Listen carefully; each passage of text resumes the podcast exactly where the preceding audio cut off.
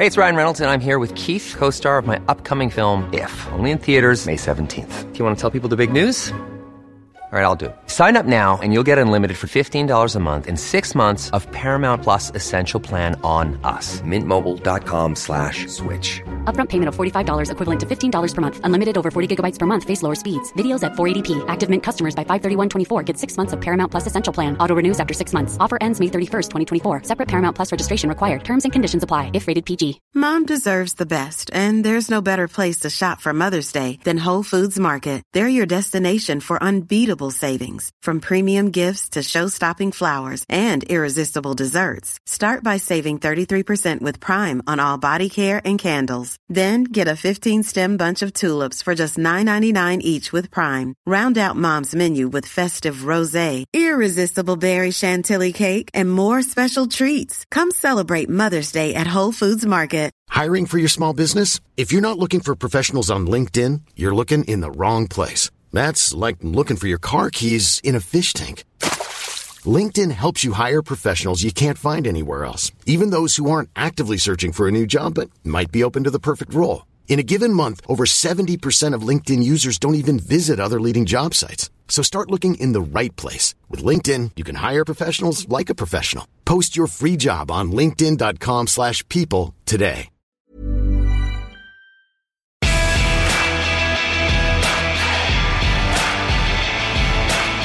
Hello, everybody. You're welcome indeed to the Game on Sunday podcast and a new season of such.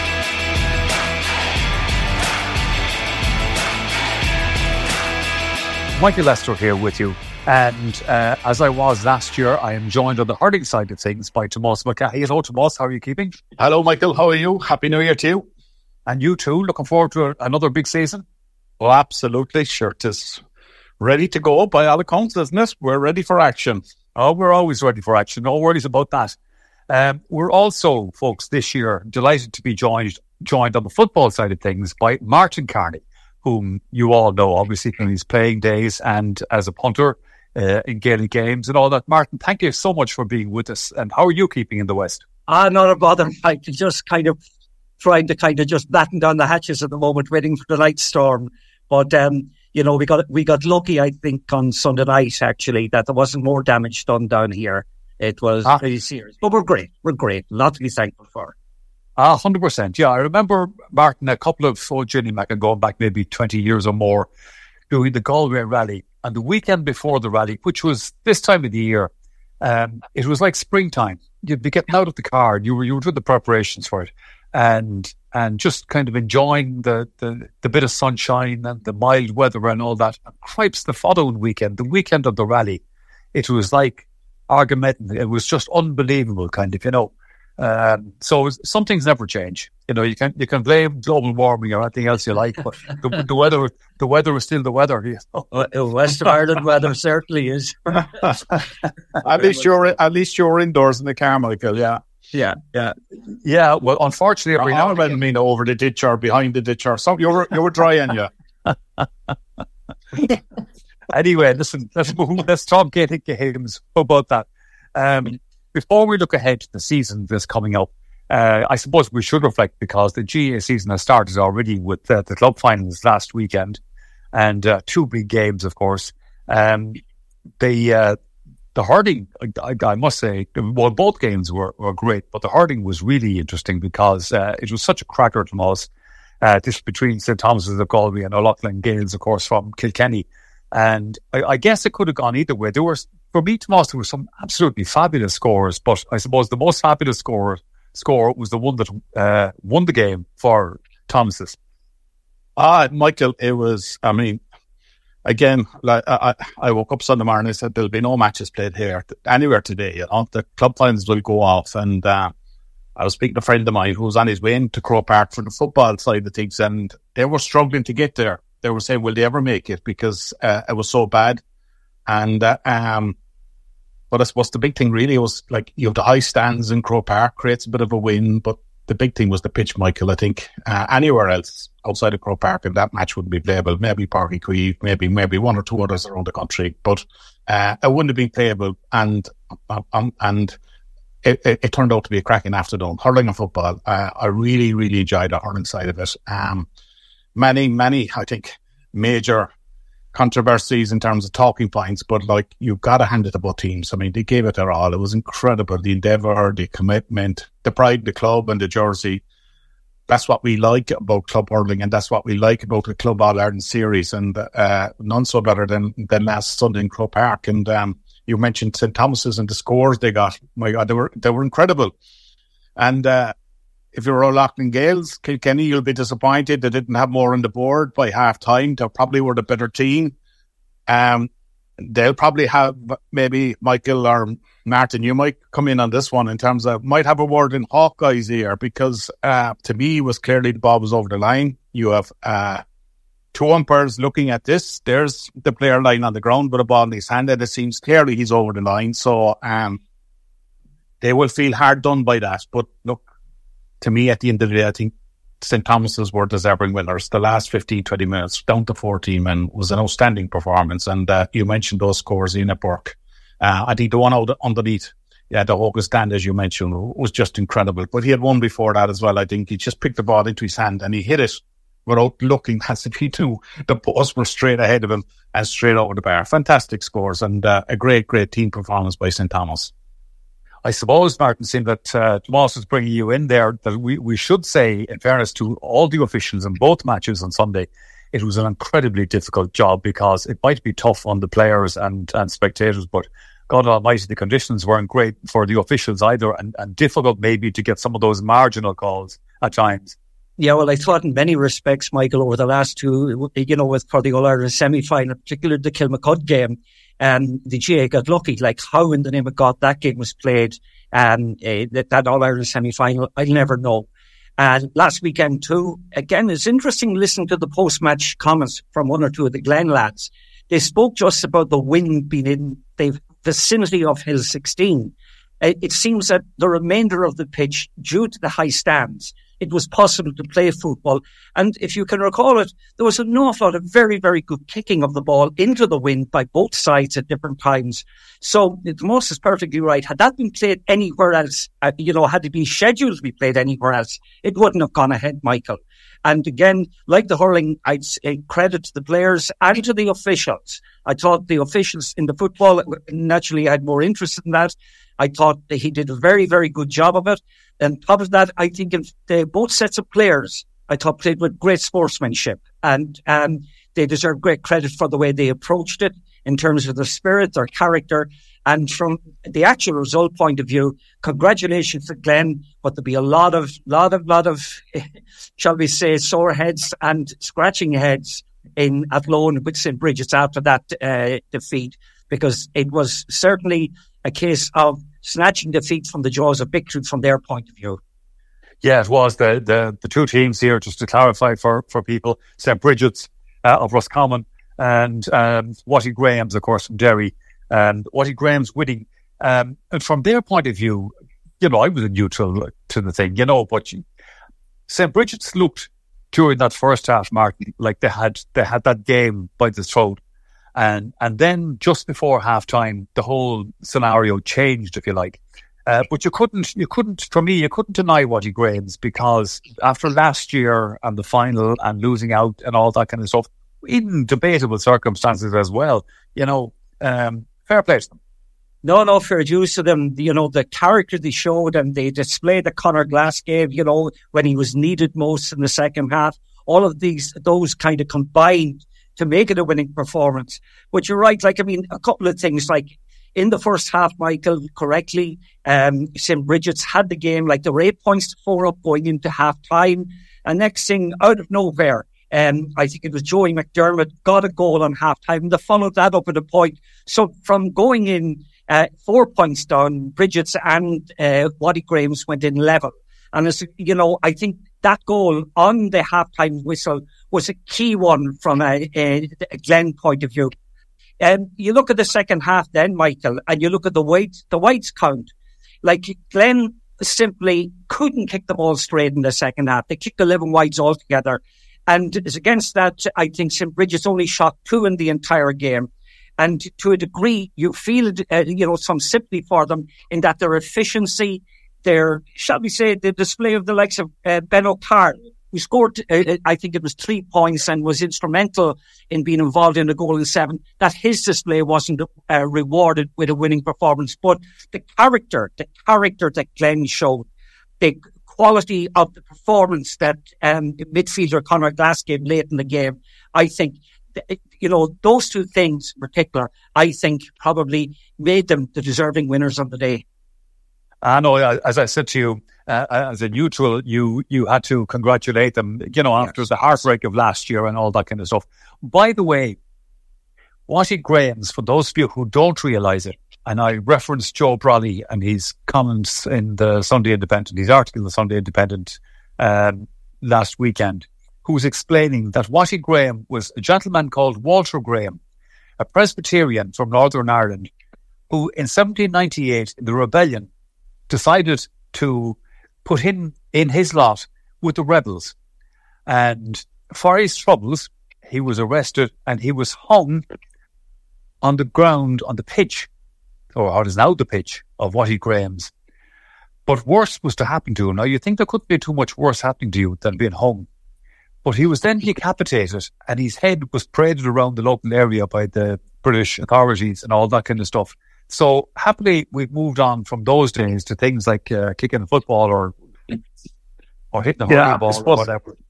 We have Michael. Um, um, but I'd say there was a few fellas last Sunday felt like doing something similar because, um, I, I go back. I go back um, uh, to the referee in terms of look. Yeah, and I do agree, Michael. It was a very difficult day, but um, the St. Thomas sending off to me was was was harsh. I didn't think I warranted the red card uh, from where I was looking at from my coach, cozy room, watching the television.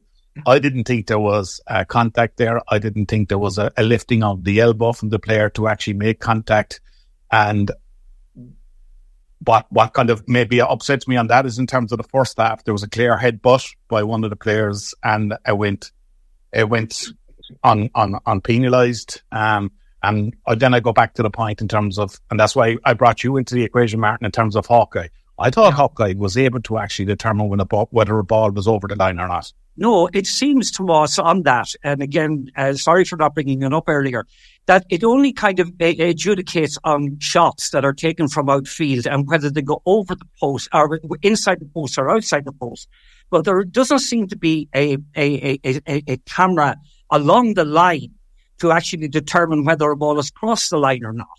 I I haven't seen a camera actually adjudicating on a situation like that or being okay. used to uh, uh, to adjudicate on a situation like that. But there is no doubt about it. Had there been one there last weekend, that goal, uh, that um, goals that didn't happen for O'Loughlin's would have been allowed because would have been allowed. It, yeah, it, it wasn't yeah. just an inch over the line; it was a good, a, a, a, good, a good foot nearly over the line. It was a good foot over the line with the, with, with the ball being held by the by the defender. You know, so look, yes. I mean.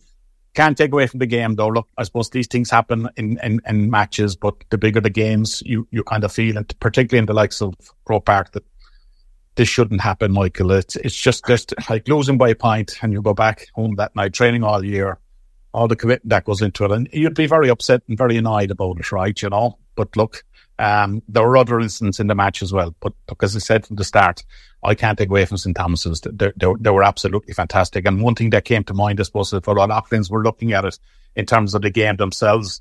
They'd be looking at it 15 against 14. And you know, what do you do with the extra man? And at this, at this mm. time, um, I thought it was brilliant by, by St. Thomas's, uh, O'Loughlin's keep the extra man way back in defence in their full back line. So what do what do Thomases do? They start scoring from long range. They start putting yes. the ball. They didn't put the ball into the spare man. They didn't give him the opportunity to be the sweeper to clean up. So some of their point taking was just incredible. And Ian Burke and David Burke and all these guys, gee, they, they were a joy to watch. And I think it's it's a great boost for Galway hurling because the physicality that they brought to the game was both teams was second to none. The shoulder charges the hurling, the hooking, the blocking, the physical strength uh, uh, was was matched by the quality of hurling as well, and it was a joy to watch. I must say. Yeah, but equally in the football, Moss, it, there was a great a, a, you know, a number of man-to-man contests. It wasn't all about uh, systems. It wasn't all about structure. There was some great kicking of the ball. And I would, uh, you know, one of these advocates would love to see more and more kicking of the ball. But I just like to, in that context, refer to the St. Brigid's goal. The goal was set up by Paul McGrath with one of the most deftly weighted passes I've seen in football in a long time. He deftly just put it over the cornerback's head into a running Ben O'Carroll, who kind of just laid it on a plate for, um, for the, uh, the, the uh, his teammate to flick it into the net.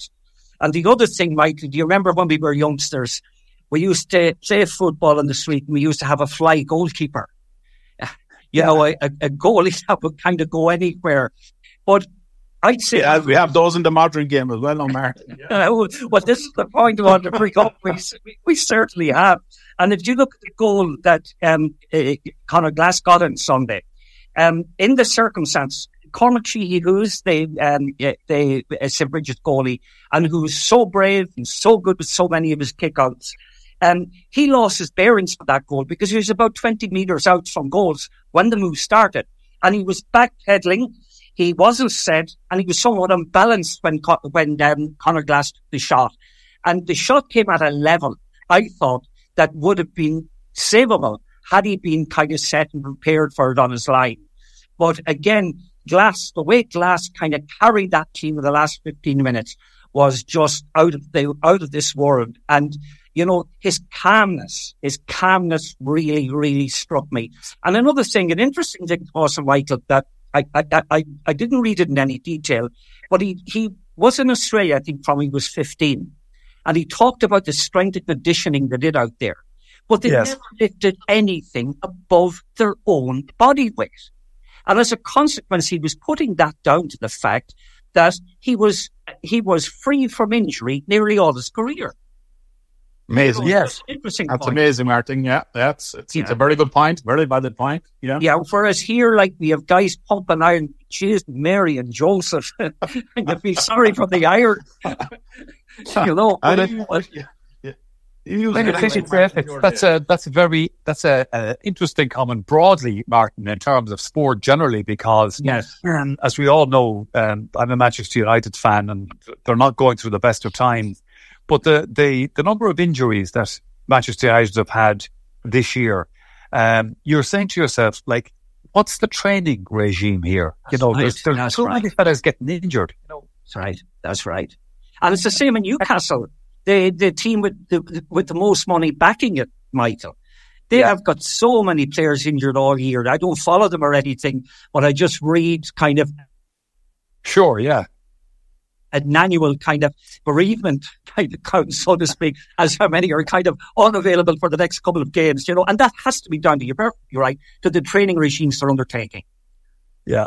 Well, if if uh, Newcastle can get uh, Jose Mourinho out of the the nice settings of Rome, then uh, things might change. But anyway, look, that's that's their that's their issue. Let's talk. You, you, you, you'd wonder, Mike, in terms of those uh, Premiership players, they don't they don't they don't train anywhere near where a GAA tra- player trains in terms of what they put themselves through in terms of the physicality side of it. So you'd wonder how they're getting so, they're injured so so often as well. Sure, yeah. Which, which nightclub and yeah. But sure, uh, well, no, the, the, to be fair, the, the, most injured athletes statistically are people like runners and sprinters. Yeah. Yes. Now, they never hit anybody or hit, be hit by anybody, but it just, if you, if you bring a level of fitness, I'm not an expert in this, by the way, just a, a general thought, um, up to a level where even a small little thing can cause you a problem, kind of, no matter how fit you are. But anyway, look at, that's the, the, the problem of sprinters is not going to, to solve that in next weekend and the week after when the Allianz League starts. Um, yeah, you were very good at the 100 yard dash, I believe, Michael. Yeah. Uh, do you know what? I was. I've gone, I've go on. You want to throw it back at me? Go yeah, on. yeah. We're used to know. Hang on, you started it.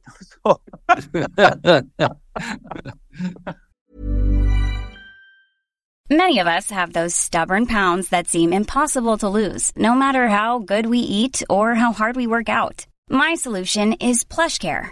PlushCare is a leading telehealth provider with doctors who are there for you day and night to partner with you in your weight loss journey. They can prescribe FDA-approved weight loss medications like Wegovy and Zepbound for those who qualify.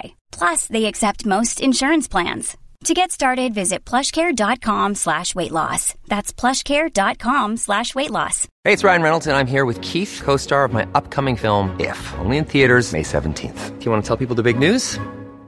All right, I'll do it. Sign up now and you'll get unlimited for $15 a month in six months of Paramount Plus Essential Plan on us. Mintmobile.com slash switch. Upfront payment of $45 equivalent to $15 per month. Unlimited over 40 gigabytes per month. Face lower speeds. Videos at 480p. Active Mint customers by 531.24 get six months of Paramount Plus Essential Plan. Auto renews after six months. Offer ends May 31st, 2024. Separate Paramount Plus registration required. Terms and conditions apply if rated PG.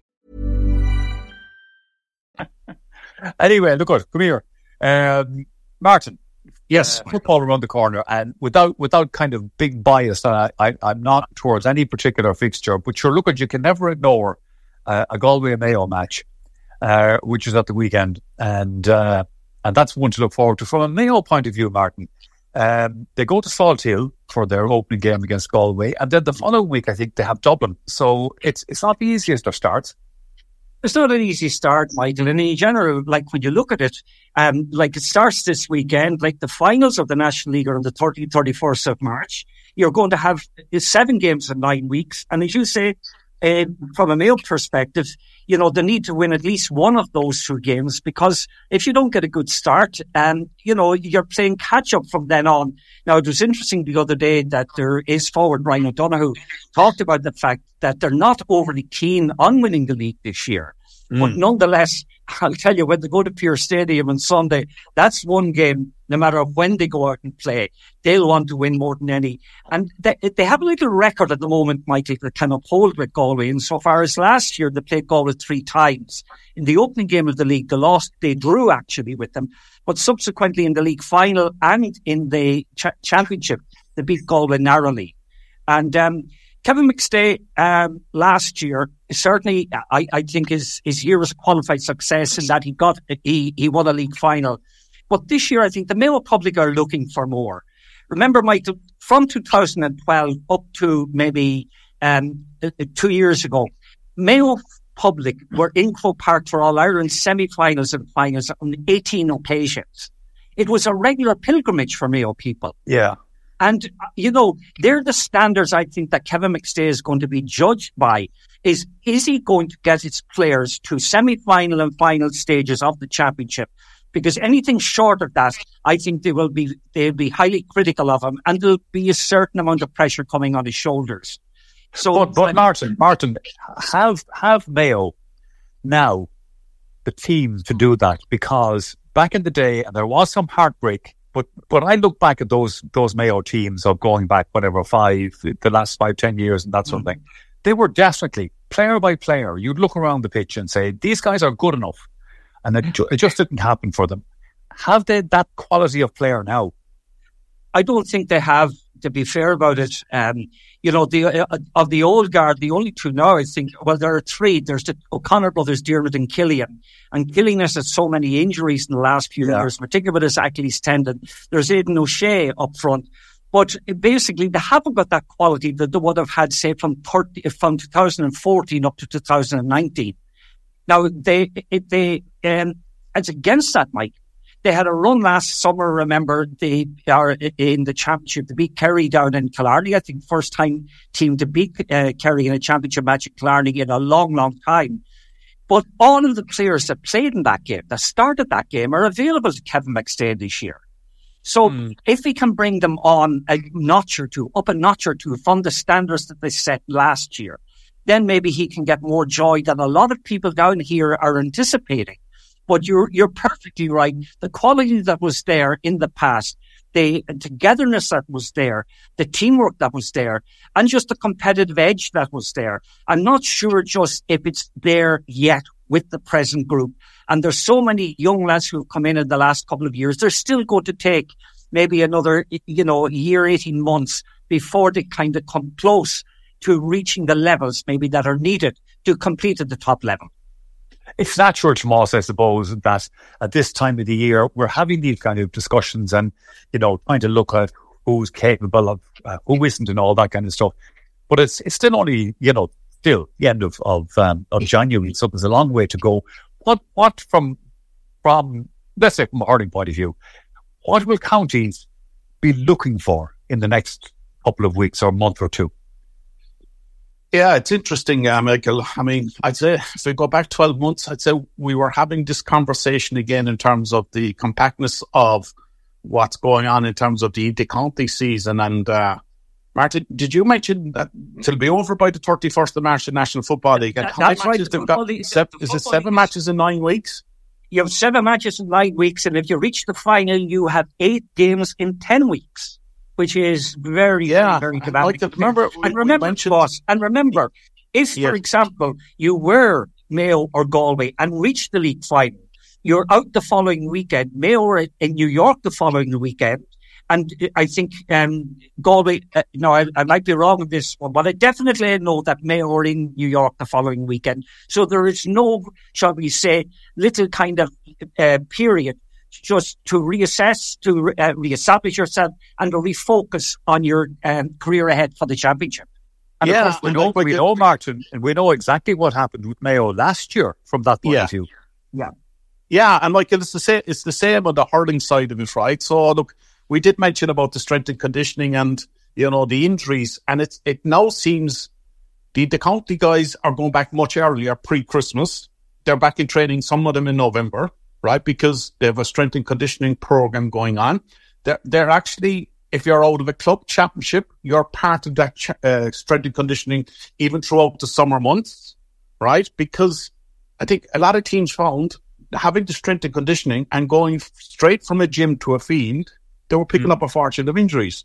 So that's why they were looking at getting matches. Um, and like you, you wonder where it's all going to, to end in terms of player welfare. The amount of games that are coming for these guys, the training that's coming for these guys, and you're kind of, you're kind of saying to yourself, right? I'm delighted. I read this morning that Munster Senior League will not be finished in terms of hurling. Because if you looked at the last couple of weeks, the weather that was there and expecting players to go out and perform at a very high level and maybe impress management that I'm ready to, uh, to actually put uh, an intercounty jersey on. I think, I think it's very, very unfair, but it is what it, it is. And in terms of National League, who wants to win the National League at this stage in terms of what happened with Mayo, as Martin said last year in terms of championship? It's the same in the hurling, Michael. You go in a National League campaign and you're out maybe the following week in a round robin series in hurling. And if it's Munster so competitive, I think teams may be wanting to win one or two matches and we'll be pulling back a little bit in with our heads all firmly fixed on championship because that because that's coming very, very early as well this year. It is. Jumping, jumping ahead a small bit, uh, Tomas and, and Martin, and, and jumping past the league, if we may. Um, looking to the year ahead, in hurling, Tomas, you, we, we all know how Limerick have dominated the scene for the last couple of years and that. Where are they going to be at, do you think, in 2024? And who is nearest to them? Yeah, look, I suppose um, it will be interesting to see what kind of uh, campaign Limerick take on in the league campaign because um, last year, Michael, we discussed they won the National League and you could have handed them out the All Ireland back in March. They were so good.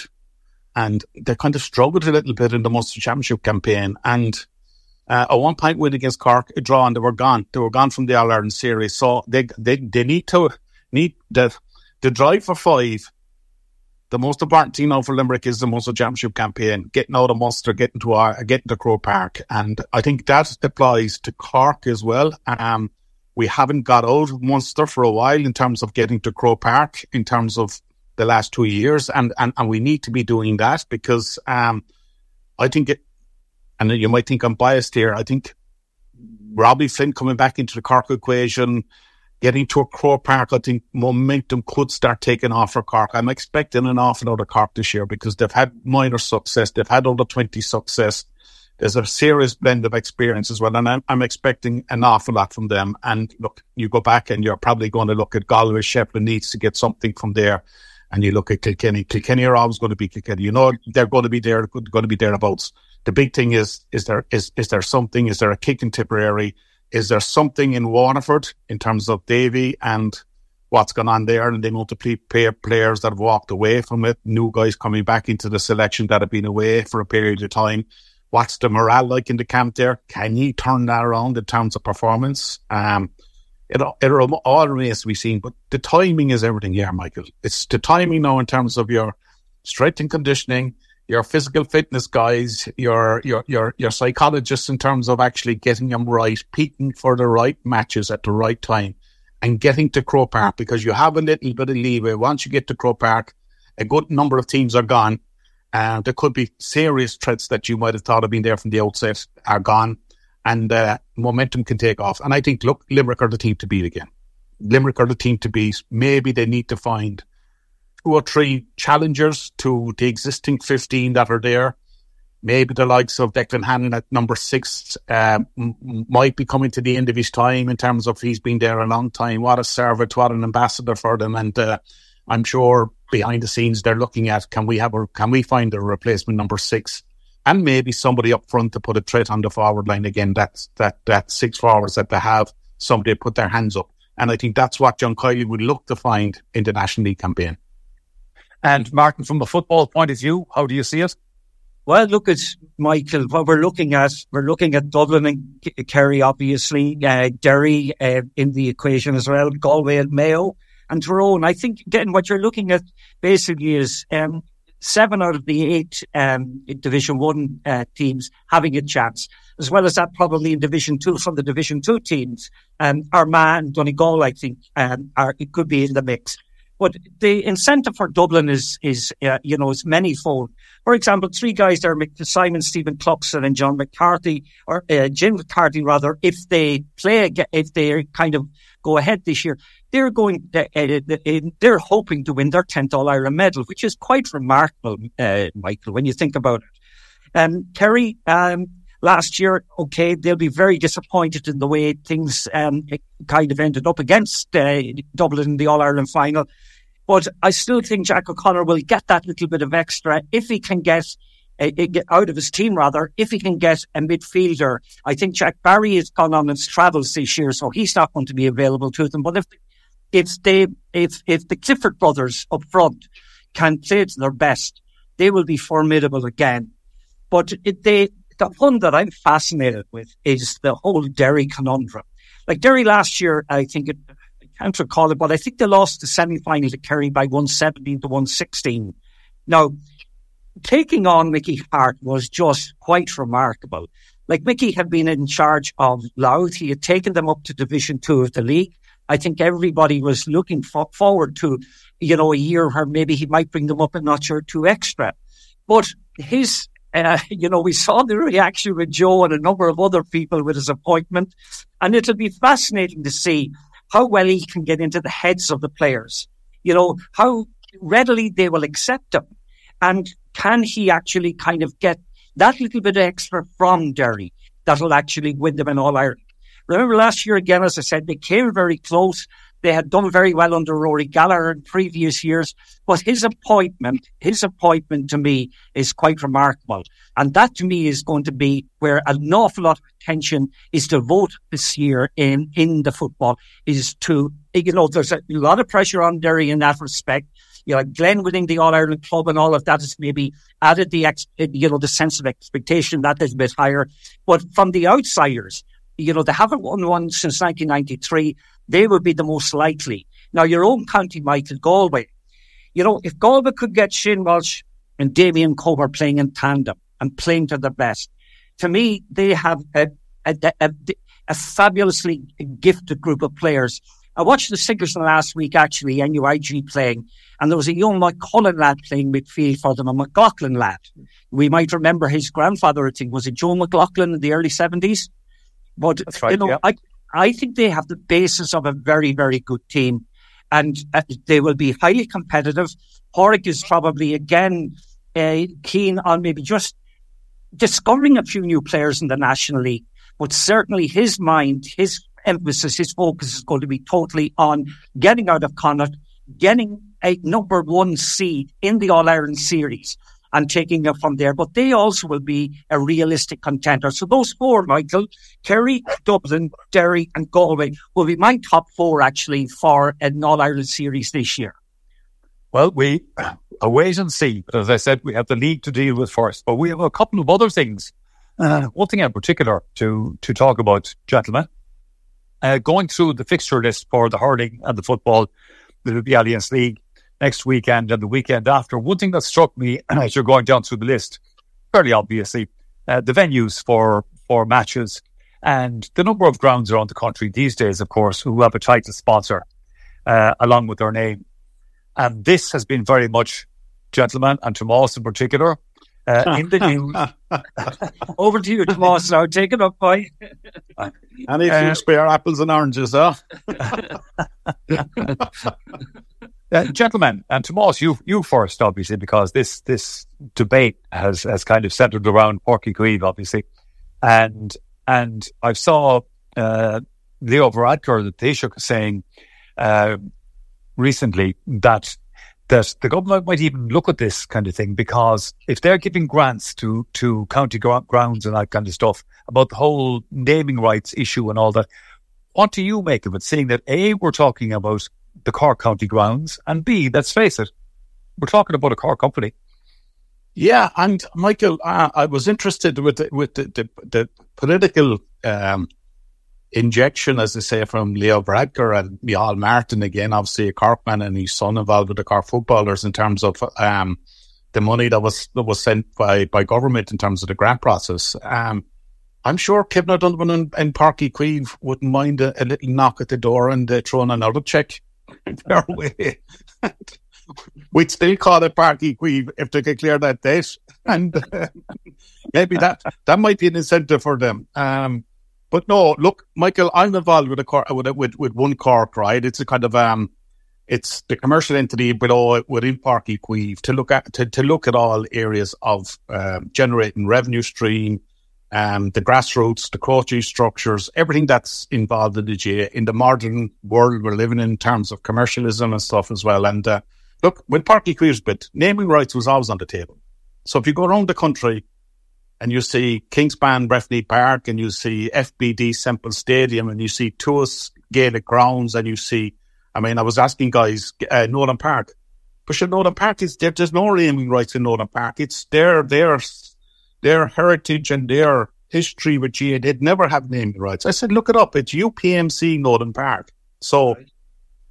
Páirc Uí is no different, right? Um, sure you'd love to be able to say, yeah, uh, and I, I'd like to, to, to, to put, put on record, yeah, the Uí Chaoimh's name should be kept and it could, and it, and a SuperValu Páirc Uí Chaoimh, I have no issues whatsoever on that basis. I would hope that common sense prevails and that's what happens. Um, because the revenue stream is so important. Um, like we we spoke of the last 12 months in terms of preparing into county teams, the cost levels that it's gone to, um, you, you look at the grounds, the, the maintenance, the running of stadiums at this stage. It's a massive, massive uh, business at this stage, right? And every penny that Cork GAA can get in, they need to take. And that's in terms of commercial advertising around the pitch side of things, your, your, your jersey sponsorship, your naming rights adding to that as well. And look, I, I, I think they're getting a steal, to be honest with you, SuperValu, um, for the money that's being bandied about. I think they're getting that steal and, um, Very much so. You know, you know, you, you, you, you kind of look at it and you say to yourself, um, um, it's a car brand, which is absolutely fantastic, giving massive employment to, to the car public and countrywide as well. Are steeped in terms of GAA sponsorship because they're a the All Ireland Series uh, brand sponsor in terms of football. And there's so, like Michael, there's so much involved in all the communities. In every Cork community, there's a, a SuperValu or a Centra, right? And that's the Musgrave uh, uh, brand that's out in Tramore Road. So I think it's a perfect fit. Um, you'd love to say that they would pay the same money that was on the table for SuperValu Park as for Uí Chaoimh uh, or SuperValu Páirc Uí Chaoimh, but I believe there might be a bit of a, uh, uh, a discussion to be had on that basis. But I think it's it's a fantastic opportunity, and hopefully it's resolved and it's put to bed. Because look, it's no different to what's going on all over all over the country. Uh, revenue streams are becoming so important to everybody. And I said to people, and I said to people during the week, Michael, if Croke Park was owned by Dublin, GAA. Would there be naming rights on it? Mm, yes, yes, yeah. Interesting. Yeah. Martin, finally, comment from you on this topic. What do you think about it all? Well, look at uh, it's just no more than Tomas looking at other pitches around the country. You have uh, Box-It Athletic Grounds. and You have in in um, in Armagh. You have Netwatch Cullen Park in in Carlow and Chadwick's Wexford Park in Wexford. The reason I'm saying these, Michael, in Mayo you have Hastings Insurance, yeah, McHale Park. None of them dropped the name of the original uh, ground. Yeah. And I think that is one of the mistakes that, that actually kind of Cartier uh, did in this, or the leak that we got about it, that they were to drop uh, the, the, the name O'Keefe from it. And to me, that was a terrible betrayal of, of what Padraig O'Keefe, O'Keefe did for the GAA in Cork and nationally. And, but at the same time, I agree with Tomas. there is a need to generate revenue, you know, year on year.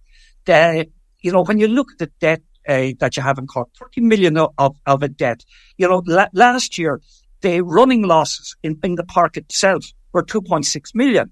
That's just eye watering stuff.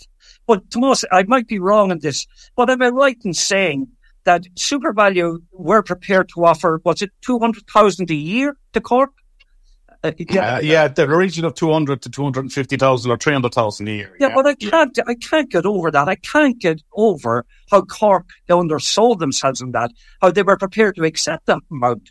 You know, the other thing, and this is madness, maybe what I'm saying, and just given this, the, the enormity of what it is, you know, to be a, a wonderful gesture on part of the Munster Council, and the likelihood of this happening, of course, is zilch. But if for one year all of the Munster hurling championship matches were played in Cork, in Cork and Keith. Would they be prepared to do that? it's easy to say this when you're up at Mayo. Best of luck with that one, Martin. I had my visa and passport got ready to leave. Yeah, I, I, I, set up. I was just going to say to you, Mark, go to the next Munster Council meeting, Martin, and suggest yes. How long is that you? Yeah. I was you were talking say, earlier. You were talking earlier about what he Graham's head being paraded around the space. exactly. I was just going to say from us there to, to Martin Martin, just be careful some of the towns you drive through in Munster for the next 12 months. we couldn't get the clearbuys coming down last year, Martin. That's right. That's you see, and I don't mean there's no wrong with the most, but Cork is geographical, eh, very peripheral in many respects. You know, to get new, to get games with neutral teams, so, so to speak, that would attract 40 and 50, you know, 30 and 40,000 and as you said last year, they wouldn't go down there. Yeah, uh, yeah. Clare wouldn't travel there. Isn't that correct?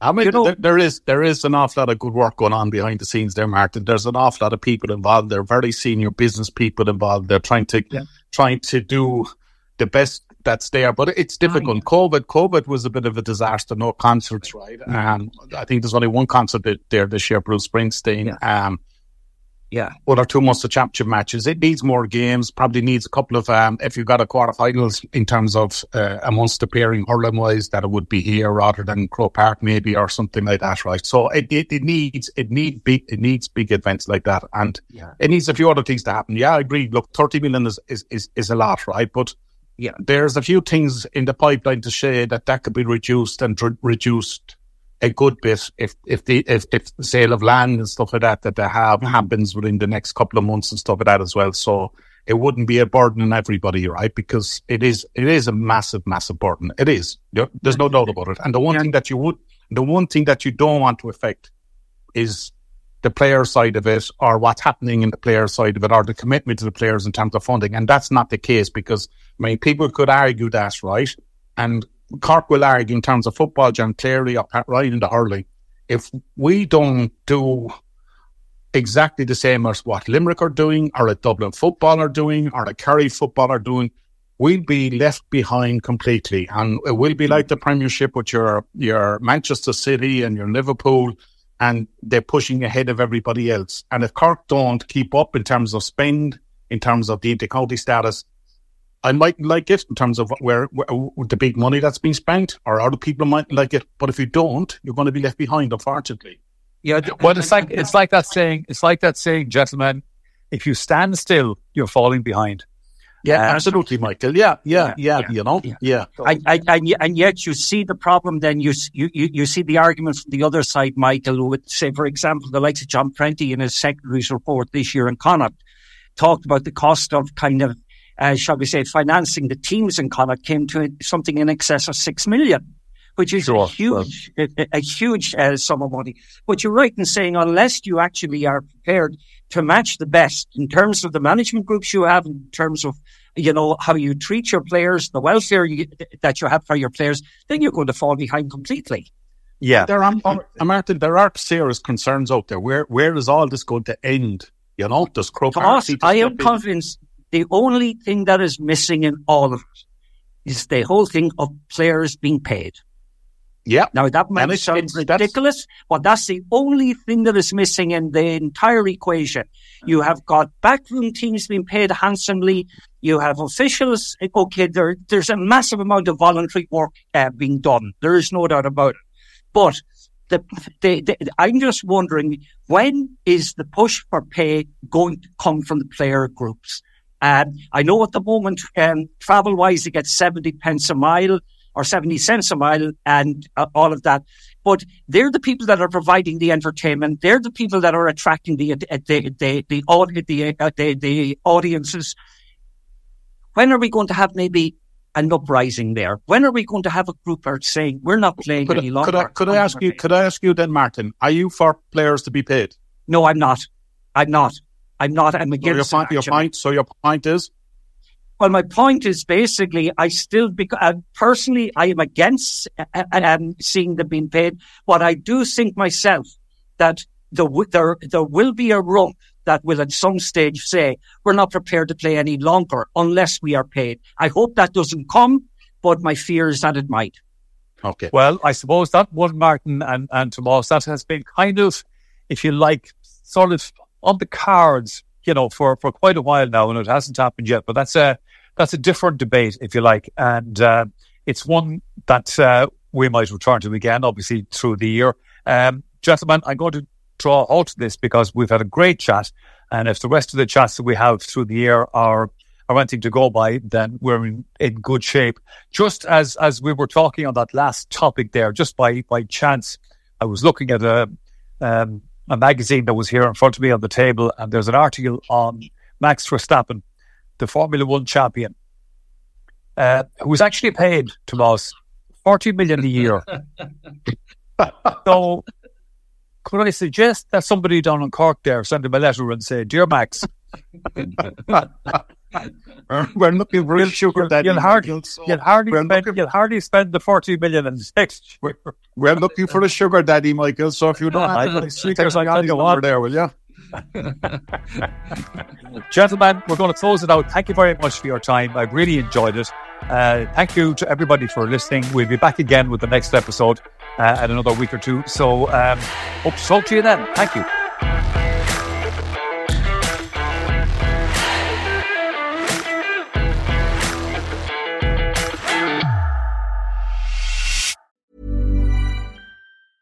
Hey, it's Danny Pellegrino from Everything Iconic.